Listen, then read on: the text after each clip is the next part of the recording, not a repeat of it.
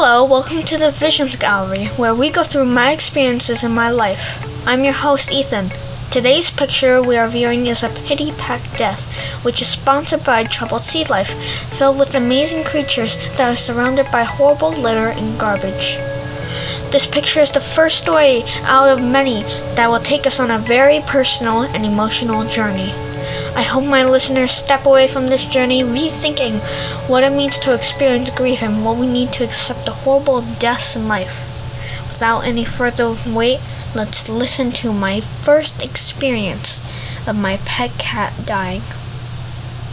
Most times I would try to play, hug, and protect it like it was a precious toy. There were moments that were only unique to me and my cat. One of those times I can look back at is when I couldn't understand my parents and my parents couldn't understand me. This was because I had limited words that I could use, and all I could do was grunt. When my dad had enough, he got annoyed and then enraged. He started to yell at me for not understanding what he was saying. I started to cry. My tears formed a thick and vast puddle all around my surroundings with snot all over my face. I felt helpless and wanted to collapse on my knees as my dad hovered like a raging giant. My cat Yao Yao hastily ran over to shield me from my father's wrath. This is just one of the moments that is unique to my, only my cat and me. One July evening, I had the, one of the saddest moments of my cat. The cool air, the cool air chilled the oppressive July heat as I soundly slept. In my fascinating dream, I was in an epic battle, dinosaurs versus Apollo. My favorite battle dream was reaching a crescendo with one slash of his knife, and then, Ethan, Ethan, wake up, wake up. I felt someone whistling me awake. Was it Apollo? Was I still dreaming? I slowly forced my tired eyes awake to find my mom looming over me. Her eyes just as tired as mine. Are you awake? She said once again in my ear. Yes, Mommy, I'm awake, I replied back. Honey, I need you to get dressed. We are going on a ride. I did what I was told as I got up, not questioning it at all. I rubbed my tired eyes and dressed myself. With each step down the creaky stairs, I started to feel a constant dread inside, as my mom had never told me where were we going and why.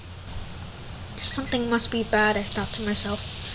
My stomach churned and I felt the acid was burning a hole. Just then my mom yelled at me again with panic in her voice. Hetty, please hurry up! With haste I dashed while I reflected on my mother's words. Honey, please hurry up!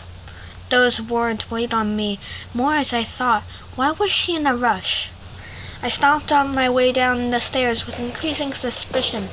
My parents hastily got their clothes on quickly, as for them time was short. They rushed me to the car, and my mom said to me once again breathlessly, Hurry up, honey, we don't have much time. I did what they instructed me to do as I got my shoes on raggedly. I ran to the door of the car. We got out the driveway as fast as we could, going what was about 30 to 40 miles per hour, but felt like 120 miles per hour to me. I could feel the force of gravity as we zoomed to an unknown destination. We were darting down the street as I wondered to myself with panic what was going on and why my parents panicking so much. Hello everyone. Thank you for reaching this part of this podcast. We're halfway through the the story. So I deeply thank you. We're, um we're going to go on a a quick intermission. Um listening listening to this wonderful music. Thank you for reaching this far. Thank you.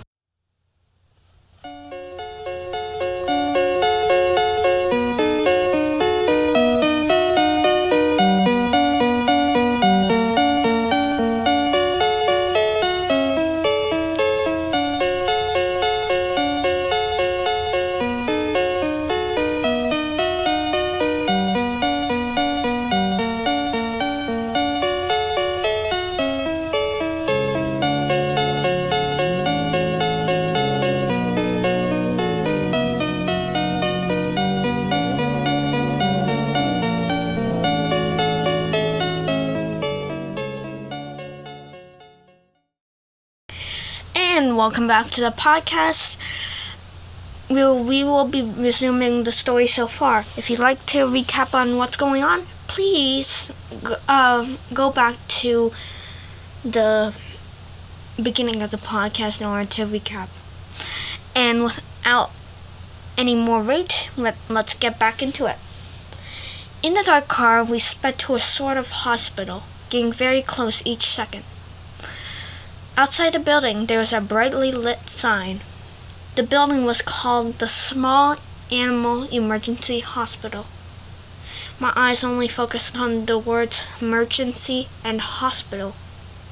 I wanted to ask my parents what was really going on. But then I thought it was best not to not disturb them. All I can think of is something is going on, but I have no clue what the commotion was. We screeched into the parking lot as my mom said, We'll be back in a short while, just stay here. I did what I was told and patiently waited for them. Time slowly passed by as I was trying to keep my mind occupied. I thought I should look for uh, around the parking lot through the windows, and with partial vision, I found a barn right across the small clinic. Something was suspicious about it, but I didn't care to look again, as I thought, what is taking them so long? A couple of minutes later, it was pitch black. My dad held my mom, holding her in his hands. As my mom got into the car with a wistful look, taking a deep breath, she told me on the news on the way home. I'm sorry, Ethan, to say Ethan, but she stuttered. But cat Yaya went to the Rainbow Bridge, she said as she began to cry and sniffle. When the words finally got reached my brain, I, I began to piece together what happened. The closer I got to the truth, the more heartbreaking it was. I was in shock and pain to find that a pet of mine had died. I hugged my mom knowing how hard it was to keep the truth in and spare me a long period of grief. The car sounded like a loud wail, wailing in the ocean. I we cried the entire way home, and when we got back to the house, everything felt different and surreal.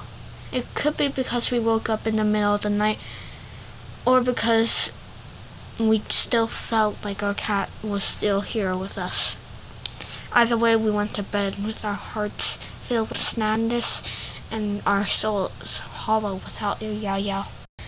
In the North Shore Animal League article, The Stages of Grief Losing a Pet, the article explains five stages of grief when losing someone, mainly in this article, a pet.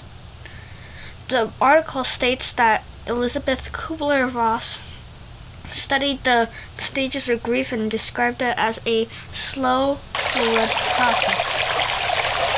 The five stages in the article are denial. In this art, in this stage, you begin to think that your deceased loved one is still there we imagine what they would normally do when they are alive, when they aren't even there anymore. Number two, anger. This stage is connected to denial, where you mostly blame people for the pet's or person's death. Three, bargaining. People on this stage would do unspeakable things to actually have a few more moments with their loved one. Four, depression or sadness.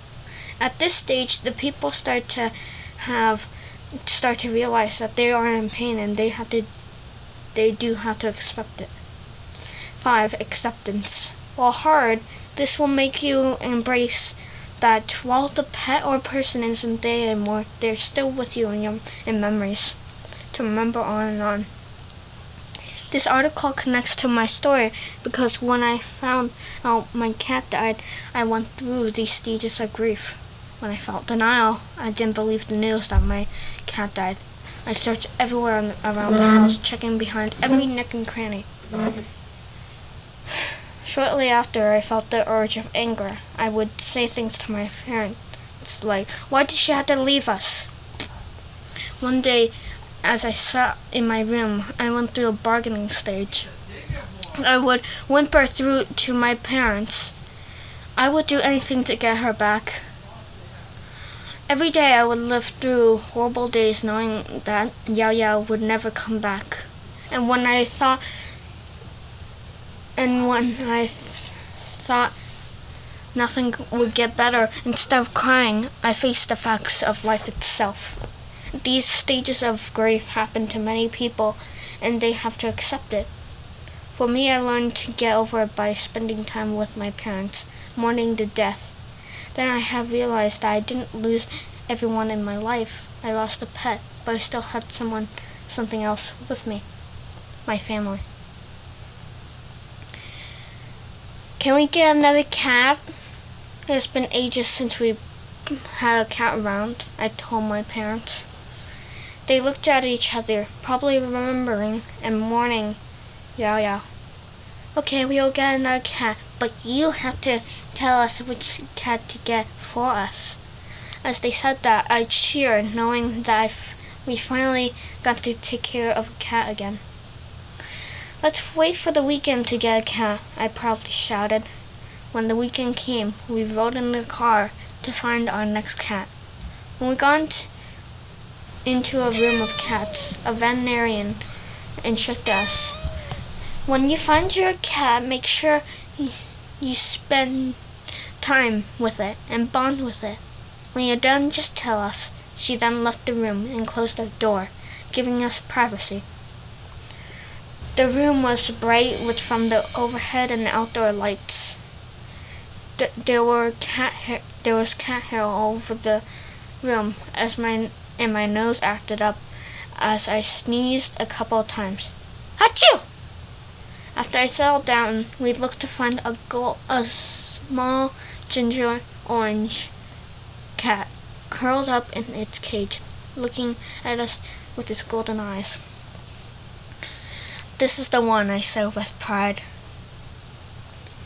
Thank you for listening to this wonderful story about tragedy, death, and